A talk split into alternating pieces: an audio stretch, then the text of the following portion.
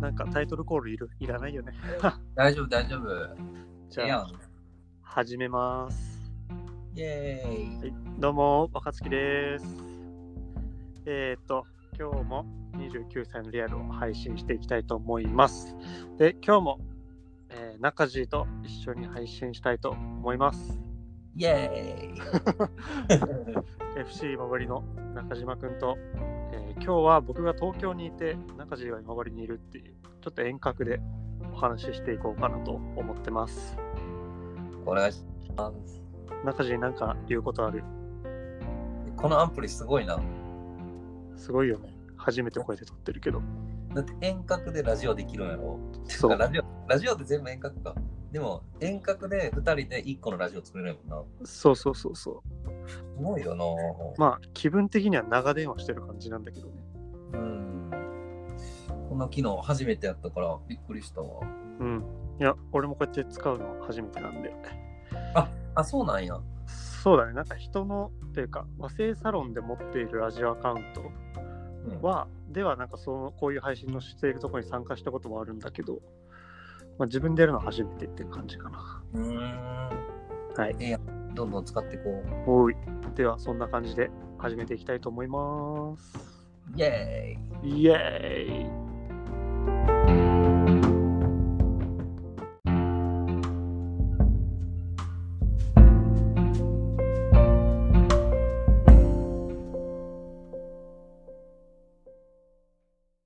いや、なんかさ、その、まあ、コロナウイルスに限らずやけどさ、その、うんまあ、変な話、世の中でさ、テロとかさ、なんかいろんな事件とかあるやん。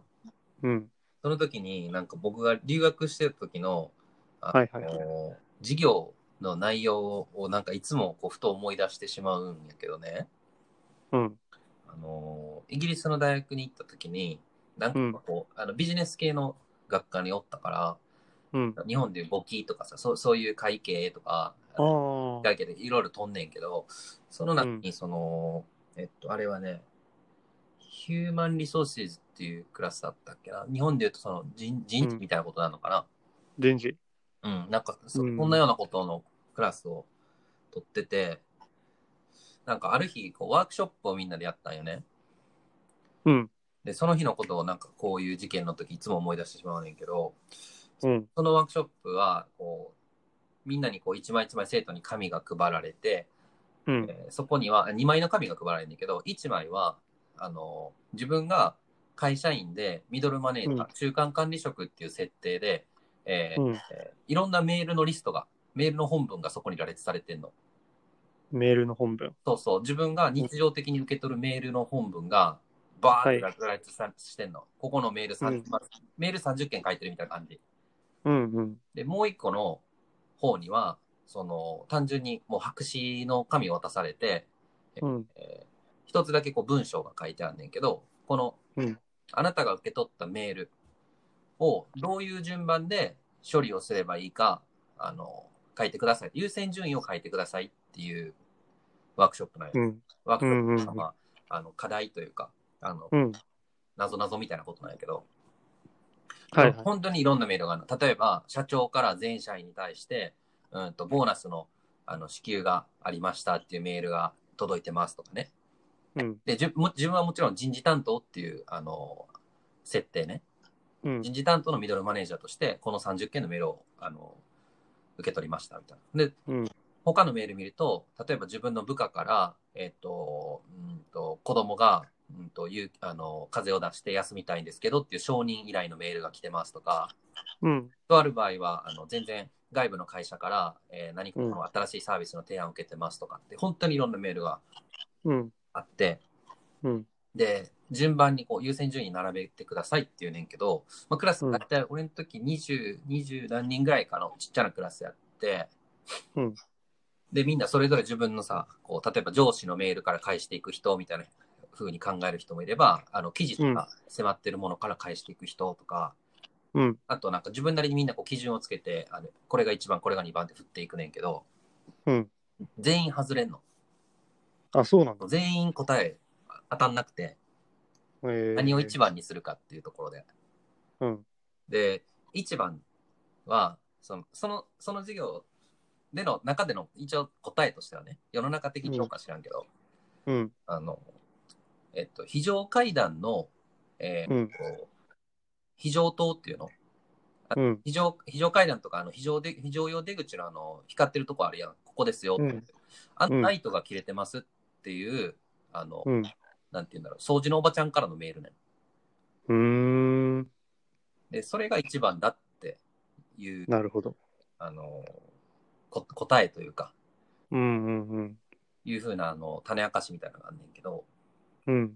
なんか言わんとしてることは、あの、うん。人の命が最優先ですとうん。いう話を、あの、授業の最後になんか先生から、あの、延々と語られんねんけど、うん。ヒューマンリソースというのはですね、みたいな。うん。その人の評価ばっかりやってたらいいとか、採用ばっかりやってたらいいとかじゃなくて、うん。あの従業員の命とか、お客さんうんの安全とかっていうのが、あのどんな時でも一番なんですと、どんな記事とか迫ってるタスクが、どんな上司から送られてきたとしても、うん。人の命を守るとか、安全、誰かの安全を、あの、脅かさないということがすごい大事なので、そのうん、非常灯が切れてるというお知らせを受け取った時は、うんどんなことがあってもそれを一番に対処しなさいって言われて、うん。うん。なんか俺結構それ、それ結構衝撃的で、うん。非常灯切れてる、まあまあ大事なことなんやろうけど、他にも大事なことっていっぱいあるやん。そうだよね。でも、あなんか、そういうふうにこ、この国というか、あうん。あ、それがスタンダードなのかなーって勉強したことがあって、うん。結構その授業の記憶が、あの、今でも残ってんねんけど、うん。なんかこういう、なんかこうインフルエンザが蔓延しましたとか、新しういん肺炎がちょっと今社会で問題になってますとかっていう時は、うん。ああいう授業なんか思い思い出すなと思って、ちょうどうん。今日も思い出してたんですけど、うん。まあ大事だなと思って、人の健康とかって。うん。な日本の授業、まあ、俺そういうの受けたことないからあんまわかんないんだけどさ。うん。だって優先順位どうなるんだろうね。あんのかない やなんか、どうなんやろうあんまり優先順位とかないんじゃない上司から言われましたら、はい、みたいな、その感じで違うか。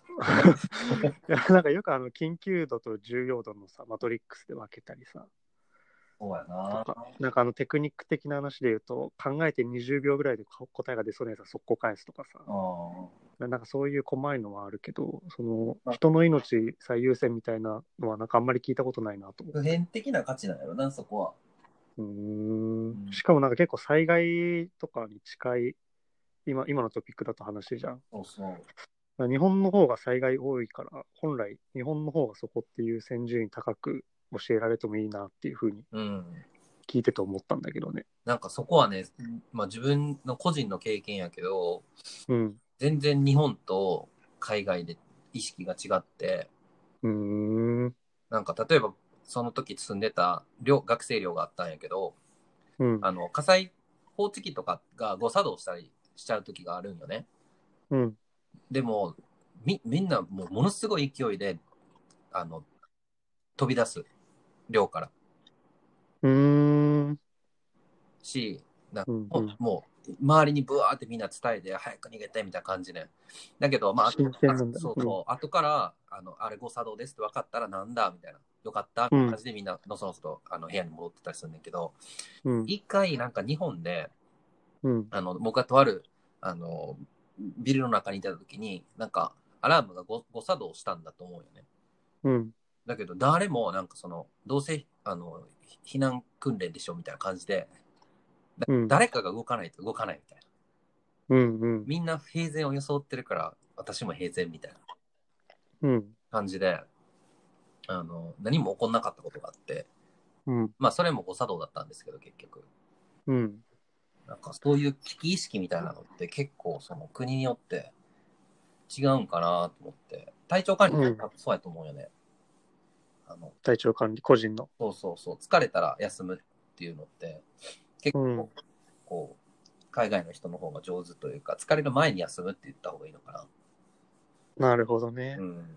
なんかその選択肢を認めてくれてるような気がする。うーん。なんかそこに繋がっていくのは結構面白いなって 聞きながら思ったね。なんか、体って、あ、あこの人たちって健康を一番に考えてんねんなってちょっと思ったりすうる。ーん。なんかバケーションとかもすごい長いやん。うん、長いね。なんか30長すぎるぐらいじゃないかなってやっぱそ思っうてたそけうど、ね。そう。なんかドイツの友達とかと話してるときに、うん日本ってかな前の仕事すごい忙しくってなかなか有給とか取れなかったんですけど、あのうんなめっちゃ働いてんなみたいなことドイツの友達に言われてあの、うん Facebook のメッセージとかしてるときに久しぶりとか、うん。で日本ってその休みあんのみたいなペイドホリデーって言うんですけどペイドホリデーって言ったら有給休暇うん。ペイドホリデーってどのぐらいあるのって言われて、いやー、まあ、うん大体こう年間で取れる日数ってこれぐらいかな、みたいな、10日とか、あの、2週間とかかな、みたいな、うん。 言ってたら、もうなんかもう、発狂して、発狂した。え、それって半年で取れる日日数じゃないよね、みたいな、なんかそんな感じで言われて、結構自分としては多めに言ったつもりやったよね。うん。やけど、発狂されて、いやいや、うん。あっしら半半年でなんかもう、6、3週間ぐらい、しかももうそれ1年ぐらい前から決まってるから、みたいな。うん。 1年ぐらい前から宣言して、と必ず取るから、みたいな言われて。うん。なるほどね。そう、めっちゃ大事やなと思って、そういうの。まあ、その代わり日本は祝日が多いんやけどね。ああ、そういうことそかう。そうそう。祝日はね、多分世界でもない、あの、トップ何番目ぐらいかに多いよ。へえ。じゃあ単にこう、有給日数とかだけ見るっていうのもなんかちょっと考えるではあれだね。足りない感じですね。ペイドホリデーの日数だけで、あの、比べちゃいけないものもあると思うけど。へえ。そうなんだ、うんそんな祝日多いんだ。全然知らえなめかっっちゃ多いよ、日本は。 祝日もへめえっちゃある。た。なんでもあれや20な日ぐらいあるよあね。あの、何やっけ、あの、一人当たりの GDP めっちゃ低いよね。うん多分ってよく聞く。だって、イタリア人とかより低いんやで。あ、そうなんだイ。タリア人あんだけ歌って飲んで騒いでサッカー見てんの にさ、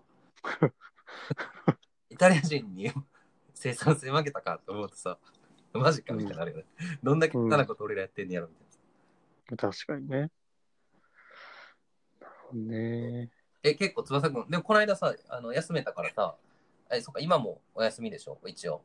そう、今週の日曜まで。なんか休みの、休むときはこういうふうに休んでるとかってある今回やっぱ特殊で完全に仕事を考えないみたいなぐらいだから、うん特殊。いつもはあんまりこう、仕事する人と大き人を大きく差をつけてないって感じかな。あ、そうなんや。だから仕事しちゃうっていう感じ。うん。なんかね、IT 系とかにいるとさ、うん特に SNS 周りやってると、どっからが休日で、どっからが仕事なのかっていうのがよくわかんなくなるよね。あ、やっぱそうなんや。うん。一え、だっ応、て、あの、週末お休みとかって決まるのそれあ休日はあるんだけど、うんあの SNS 自分も使ってるじゃん中地もツイッターやってると思うけど、なんかあのツイッターの人格って人から見たら FC 今治の中地だしプレイヤーの若月じゃん、うんだからなんか単なる休日の発言もまあどうしても一企業人な発言にも見えちゃうからあ、そういうことそうそうなんか精神的な意味のなるほどねこう切り替えってのがしにくいんじゃないかなっていうふうにはあでー今まではあんま気にしなかったああ。え、今までってどういうことあとこれまでずっと本当にああ、特に気にせずそのよくワークライフカオスって呼んでたんだけどあ、面白いね、それ。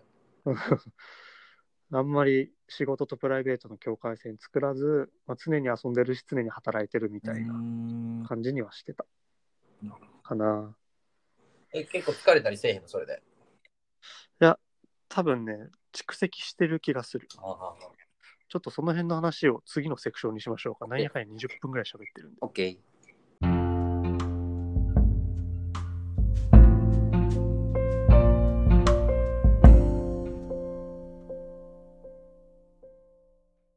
じゃあちょっとさっきの話の続きで休日の過ごし方みたいなそうそう。感じかなちょっとそのまま話しちゃっていい、うん、もちろん。今までその休日とプライベートの差をあんまり引いてなくて、あ、ん休日とプライベート一緒、仕事とプライベートの差はあんま引かないで、うんまあなんかワークライフカオスと呼んで、ごちゃごちゃっとして、まあどっちも自分らしさみたいな、よく言うと。っていう感じにしてきて、かつなんか、えっと昔からという新卒からはハードワークが好きだったんで、うん。時間的には長く働いてたんだよね。えで、別にそれが表立ってすごいストレスだったってことはなくて、うん。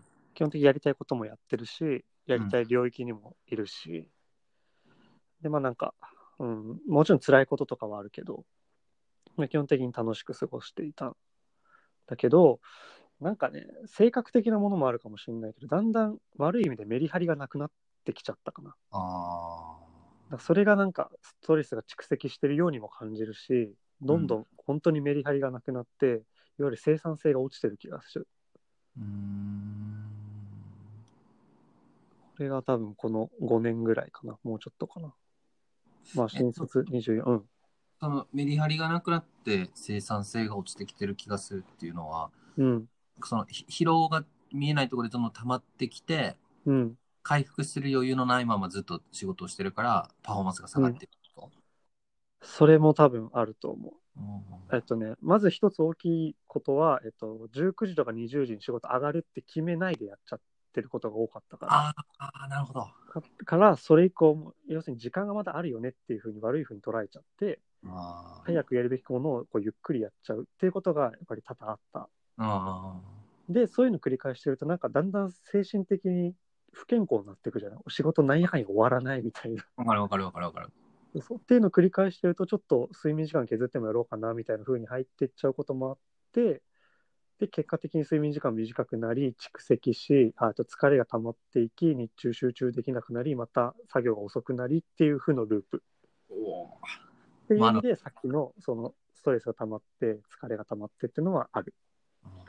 え発散するときこうしてるとかってあるえっとね、今までは、疲労回復とかも含めて 今まではご飯をたくさん食べるとか、マジでうん、飲みに行くとか、で、この2年ぐらいはサウナに行くみたいなことを覚えたかな。 まあ、サウナとかはいいよね。俺も行くねんけどさ、なんかリフレッシュ,、リフレッシュって感じよね。そうだねうん。疲労回復だと思って行ってたけど。その辺をずっとやってたけど、食事は全然意味なかったね。え、やっぱり、なんかこう、これは聞いたみたいなのあるそれはね、この半年、1年ぐらい改善に入ってるので、えっとね、いくつあるかな。3つぐらい大きくあって、ん。 1個が猫背を治す。あ、それめっちゃ共感する。わかる。めっちゃわかる。猫背やばすぎて。なんかね、え中島もなんか猫背、 もうね、猫背次、もうね、取らぜみたいになってるよ、も 取らず。う。取らぜ。もあう、、猫かね。もうはい猫、あ、ごめんごめん。もうね、猫背が過ぎて、もう取らぜになってるもん、今。えーえ、結構治ってきただいぶ治った。あ、そうなんこだ。の1ヶ月半ぐらい、だいぶ治った。ねえ、猫背やばいよね。猫背はね、け不健康。非常にね不健康。なんか俺も、その、仕事中すごいぼーっとする期間があって、うん。なんか鬱なんじゃないかなって思ったことがあったんだよね。マジか。うん、あなんか症状的には鬱っぽくて、うん。ぼーっとしうんぼーっとしてね。そうそうそうそうそう、やる気もなくなっちゃって。そう。で、なんかいろいろランニングしたりとかうん、いろいろや睡眠時間してみたりしたんだけど、なんか睡眠の質も悪いし、うんうん運動してもなんかうまいこといかないくて、で、友達になんかポロッと相談してたら、それ猫背じゃねみたいな。ああ、多分多分猫背ってなん、すごいこう、いろんな蓄積の結果やから、猫背治るっていうのはすごいいいことやと思う。ね、なんか猫背になると、その首とか塊凝るから血流悪くなって、そうで、自律神経乱れてあ、結果そう、そうそそう自律神経の乱れがうつ症状の一つじゃん。う。うん引き。起こす。から、なんか別にうつだからうつっぽくなったというよりは、自律神経乱れたからなんだなっていうふうに気づいて、それ去年8月ぐらいからめっちゃ治した。え、どうやってなんか整体 整体がっつり、もう10、あえっと8回パックみたいなの買って、マジで2週間に1回ぐらい通って、めっちゃ治して、え、あの、ボキボキなるやつそうそうそうそう。え、聞くんあれ。効く、効く、姿勢めっちゃ治った。であ、今そうなん、や月1回ぐらいのペースに落としてるんだけど、うん。ちょうど1月1週目に行って以来ずっと行ってないくて、だんだん猫背治ってきちゃった、戻ってきちゃった猫背に。あ、猫背、猫背側に戻ってきたねそうそうそうそうそう。でも猫背の改善って、なんか俺もこの1ヶ月半ぐらい取り、あの、ちょっといろんなことがきっかけで取り組むようになったんやけど、 うん。だいぶなんか健康的な体に戻ってきたなって気がする。うーん。なんか猫背でどういう悪いことがあったのなんかもうずっと昔から悩んでて猫背で。うん。で、なんか25、6過ぎたあたりぐらいから、まあ、体もさ、その昔みたいに代謝が良くないから、良くなくなってくるかはいはいはら、なんだい。ろう、変な話、その脂肪が増えてきたりするやん。うん。で、猫背になると、この体が前傾するから、うん。こう、なんて言うんだろう。例えばこう、顎がたるんだりさ、こう、ぜ体のこの前面っていうの、前の方の面にどんどん肉が集まってきたりするやん。うーん。で、見た目もどんどん悪くなるし、うん。 で、首も前に出てきてなんかこう、亀みたいになるし、そうね。そうそう。で、なんか結局僕の場合は、それがこう、続いてくると、首が前に出てきて、かつ、うん。えっと、骨盤が後ろに寝っ転がってる、後傾してるっていう風になっちゃったよね。ああ、で宇宙人みたいな体型だよね。あ、そうそうそうそう体。体勢か。で、骨盤が後ろに寝っ転がると、背中が下に引っ張られるやん。うん。でも、頭は前に出てるから、背中は今度上にも引っ張られてんのよ。うん。それでもう背中がえらいことになってて。でも、その男性で、になんか四六時中おるから、その首も、えー骨盤も、結局背中を引っ張ってる部分っていうのがもう癒着してて、剥がれないと。言ってはいはいはい。それを剥がさんと、もうそもそも猫背も治らないみたいな感じになったよね。あえー、結構だね、それ。そう。で、なんかそういうのが蓄積されてて、で俺、年末になんか普通にこう、友達と大阪の街とか散歩してたんよね。うん。でももうその、ちょっと2時間ぐらいこう、ウィンドウショッピングとかも含めて散歩してたのだけやのに、もう翌日、うん、あのー腰が痛すぎて、ベッドから起きられへんくて、やば。そう。もうそんなんなっちゃって、あ、もうこれいよいよやばいと思って、それで、その、針の先生、ちょっと、あの、うん。この人いいよって言われた人のとこに訪ねて、うん。いろいろ話したら、さっきの話を教えてくれて、もう君の体は、もう下からも上からも背中が引っ張られてて、しかもその引っ張ってる部分がもう固まってるから、はいはいはいはもい。うここれをまずどうにかしないと、まあ相当やばいよって言われて、かなりだね、それ。そう。で、なんか周りからはさ、ほら、なんか、みんなさ、なんかこう、良かれと思ってさ、いや、背筋が足りないとか、インナーマッスル鍛えろとかさ、うん。ピラティスやれとかって言われるんだけど、いや、そもそももう立てないんだから、筋トレどころじゃないんだよと思いながら、うん。でそれでなんかあの骨骨盤、猫背を治すためにまずあの骨盤をまっすぐ立てるっていうはいはい。ためになんか椅子とか買ったり、ちょっとして、うんあの、まあ、固まってる場所をこうほぐしたりしてると、だいぶうん1ヶ月半ぐらいで治ってきて。おうんー、よかったね。俺も、それ以上悪化するとヘルニアとかになるよって言われた。ああ、やば。ちょ怖いよな、マジで。うん、怖いよ。ほんと、なんか俺、猫背ってちょっと安入な感じかっけえなみたいなふうに無駄に思ってた時期があって。いや、マジでそれやめた方がいいから。そうなんかこうへそ曲がりというか天の弱だから背筋ピンで堂々としてるビジネスマンの反対言ってやろうみたいな そういうのもちょっとやめるわあの、デ怖いデスノートの L みたいな感じの。そうそうそうライトになりたかったんだ けどねえ、その、3つぐらいやってって言って たけど、体のケアで。はいで、1個、猫背以外は何やったのもう2つ目は食事で、うんあと満腹まで食べないかなあー腹八分目そうまずそれに付随して炭水化物の量をどんどん減らしてるああ、俺が一番できてへんやつや。さあの多分滞在中はめちゃくちゃ食べてたけど、うん普段はあんな食べてないし1日そうなんだ2食か1.5食だからねだってカレー大盛り食べてたやん。うん普段食べないねあのカレーほんまに大盛りやったんかなうーん、わかんないけど。なんかね、そう、運動というか、部活みたいにゴリゴリ運動しないじゃん。うん、せえへんで、な。体も成長期じゃないじゃん。うん、からな、そんな食べる必要ないなって普通に気づいて、うん、うん。なんかななんでそんな満腹まで我々は食べてるんだろうと思って、ああ、なるほど。そう、そういうふうになんか普通に思っちゃって、逆にその、そっちから行った。ま、なるほど。それ、俺結構斬新。それ、それもら うわ。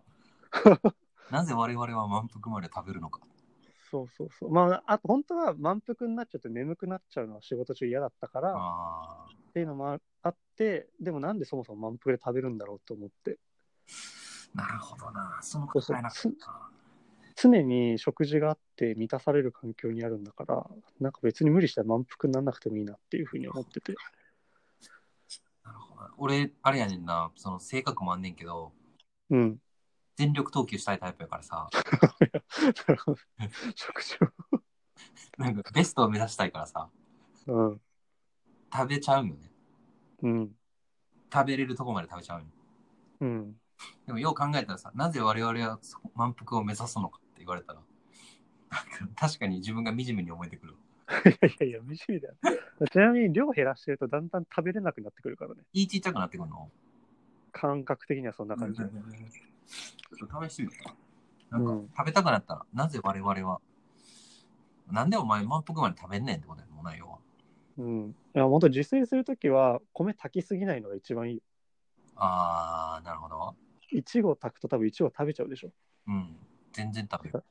ね、最初から0.65とか0.85にしとくとか、なるほど。うん、大盛り注文しないとかね。自分自身の問いかけの設定が甘かったよな、きっと俺。ないやー、どうなんだよ。わかんない俺があんまり食事にそんなに執着ないからなんだけど、あでも今のもらうわ。なんでお前そんな食べんねんって。それうん問いかけてみて。 そう、それが2つ目で、で、3つ目が運動だね。ああ、ジム通ってるって言ってたもんね。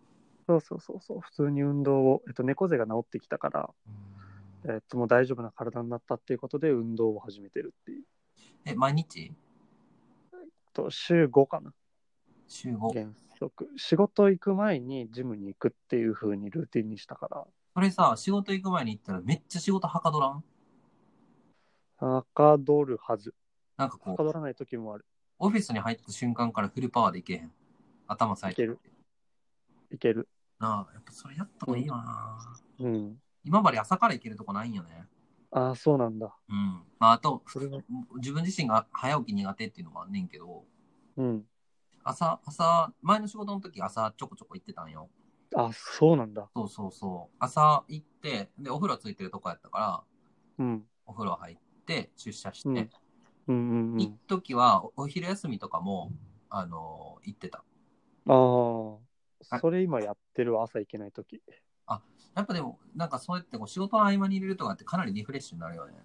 なるなるめちゃくちゃなる正直え、フリーウェイトとかやるダンベルみたいな。あんまやらないかなや、なんか一、応ベンチプレスちょっとだけやるけどそもそも非力すぎ てなんか恥ずかしくてやってないあの、ママッチョのたまり場みたいなとこやろそうだね、人少ないかんだけど、なんかエリア的に。やたらとなんかあの、テカテカした二の腕を見せてくるおじさんたちがさ、そうそうそおう兄ちそゃんう。とそ集結しう。てこる。いれを、そう40キロのベンプレでヒーヒー言ってるから。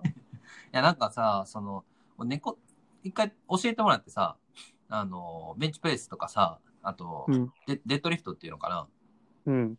やってみたんやけど、その、元の姿勢がすごい悪いから、腰が痛くなっちゃって、うん。よくないよね、絶対。そう。で、それもちゃんとやりたいから、猫で直し、直したいなってずっと思ってたよね。うん。だから、翼くんがその猫で治ってきたのら、猫で治る前と後で、なんかその、フリーウェイトとかで体の負担違うかなと思って聞いてみたんだけど、うん。やっぱ、ちゃんと、ちゃんとした姿勢でやらんとあかんもんな、ああいうのも。そうだと思うね。やっぱ陸上やってた時も、あ、そっか、陸上やったね。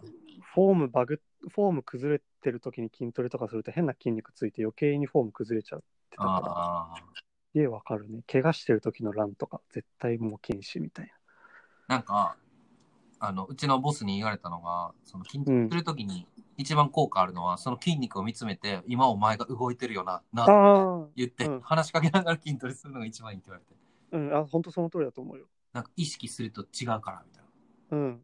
いや本当に、あのさ、ボディービルダーの人が胸ピクピクできるじゃん。な。うんうんうん。あれは、あの筋肉を意識して動かせる状、えっと、意識して動かせる筋肉の部位が増えてるんだよね、あの状態って。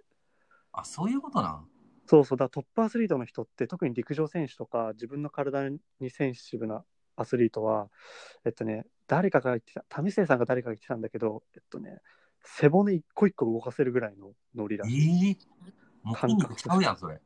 とあ、まあ、背骨を動かす筋肉を動かしてんだけど、うんそれぐらいアスリートは筋肉動かせるらしい。げえな。うん。じゃあ中山筋肉もすごいわけやな。うーん、多分わかんないけど、 まあ、未成筋だけどね。多いとかって言って、なんか、うん大胸筋、君は効いてるかみたいなこと言ってるやん。そう、だから理にかなってるかもしれないよね。すげえなそう行が増えれば増えるほど消費カロリーが増えるから太りにくいんだろうね。ああ、そうやんな。基礎代謝ってことやもんな。そうそうそうそう。車で言うと燃費が悪い車にはなるんだけど、うん。同じ走行距離でガソリン使っちゃうみうん。うたいんうな。んまあ、人間だとそっちの方がいいじゃん。うんうん。だからなんか筋トレすると太りにくくなるみたいな。その猫背の改善とさ、うん。あのー食事、うん腹自分目と週5の筋トレやり始めてから、だいぶ体変わった、やっぱり。体というか気持ちだね、間あ違いなく。気持ちね。メンタル。えっとね、気持ちいい時間が増えたって感じ。整い出してる、やっぱり。人生整い出してる。人生整え出してる。いいないやなんか物事順番大事だなっていうふうに思った。ぁ。な、何大事でえっと、物事の順番。あ、順番なその仕事がうまくいかないなと思った時にじゃあ仕事をうまくいくテクニックみたいなのをこうインプットしたりしてやったりするじゃんうんうん。それももちろん大事なんだけどなんかそれより先に整えるものがあったなっていうのに気づいたまあ、普遍的なもんなんやな、結局そこも。そうそうやっぱ人間というこの肉体を動かしてる以上うん。その精神とか体とか健康かいわゆるうん。そっち先に整える方が早いなっていうのにやなんかようやく気づいたちょっと俺も最近ちょっとサボり気味やからさ、うん猫背を治すのとストレッチで必死になってて、うん全然ジムも行けへんくなっちゃったし、うんなんか夕方今日こそ走ろうと思ってたのに、なんか寒いからええわみたいになったりとか、うんまあちょっと走らへんけど今日サウナ行って、あの、疲労回復した気分になれるやろみたいなさ。はいはいはい俺サウナとかって全然体力使えへんよ。そうだ ねだからなんか逃げに使っちゃってるよね。体力いかんいかん。まあね、やっぱ体大事だもんな。体大事だね。やっぱ考える上でそもそも体ないと考えられないしね。いやーなんか明日 20, 20代前半でそういうのが分かんないよね。全然分からへんよ。だってむっちゃ聞くもん。うん。やっぱ30前後でよく、だから体型とかがね、明確に変わってくるからね。うん。なんかこの前さ、あ、自分ってピーク過ぎてんねんやんと思ったのが、うん。歯医者さんに行ったのよね。あ何さん歯医者さん。はいはいはい。で、歯医者さんに行って、その、虫歯とかじゃなくて、あの、チェックやったんやけど、うん。あのー歯茎が痩せてきてるって言われたのよ。えー、怖え。そう。で、えっと思って、で、プラス、その、歯もすり減ってきてるって言われて、ああ。え、どういうことって聞いたら、まあ、歯のすり減ってるのは、その、ストレスとかも、疲れとか溜まったら、はぎ寝てるうちに歯ぎしりしちゃったりするかもしれないから、それはそういう可能性があるっていうのと、うん。まあ、歯茎も、まあ、筋肉みたいなもんやから、その30ぐらいになってくると、筋力がおと、全身の筋力っていうのが徐々に衰えてくるから、歯茎も痩せてくるっていう、言われて、うん。おマジかみたいな。 怖いね。やっぱ意識せなあかんねんなと思って。そうだね。どんどん衰えてくんだろうね。うんで、5年後気づくって感じでしょ。猛烈に。やめて、や時差で来るよね、これね。めて。まあなんで、ちょうどこの30前後でみんな動き始める人が多いんじゃないかなっていう。あートレーニングしようかはい。な。と体力しようかな。なんやかんやで、このセクションも20分ぐらいになってるっていう。すごいな今、トータル40分ぐらい。 どこカットすんねんって話だ。いや、もうカット無理だね。カット無理途中カットは無理だね。ごめん。いやいや、全然全然。あちょっと、こういうのたまにやりましょうか、また。そうしましょう。うん。割と健康的なお話をしたのかな。そうやんな。またご活躍も聞いてくれるかな。岡添君は聞いてくれるでしょう。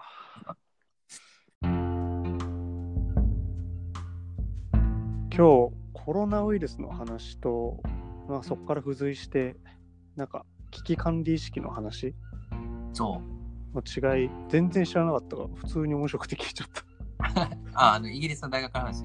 そうまあ、海外の感覚と、日あー本の感覚と、みたいな。うん。と、あとは、健康管理の話ですかね。そうやんな。やっぱなんか、普遍的な大事なものって自分の体とか健康とか家族とかやそうだね。な。うん。まあなんかどんなに枝葉に分かれても幹の太いところから行かなきゃいけないんだなっていう風に思ったね。なんかちょっと最後話外れたあれなんだけど読書もなんか昔の本とか、まあ、いわゆる古典うん。時の洗礼を受けてるものが本質捉えてんだなっていうのを最近ああ、なるほど、より実感してると先人たちの知恵ってやつやな。そうだねなんか同じようなこと結局今のビジネス本とかでも言ってんだろうなっていうあ気がしていますとあ、またそういう本の話もじゃあ今度やってみそまうしょう。だね中地何読んでるのか普通に気になったわ大してあんまりね、 記憶いやいやっていう感じで話してるともうどんどん広がっなんかね直接対面してさっと録音するよりこの電話状態にした方が話したねうん。こっちの方がいいかもな。うんまあ長電話って感じだろうあの、ウィルコも思い出した。つなぎっぱなしで寝ようねって。誰やねんっていう。何やってんねんな、俺が。うん、俺一回もやったことないけど。あ、またちょっと撮りましょうよ。はい。はい。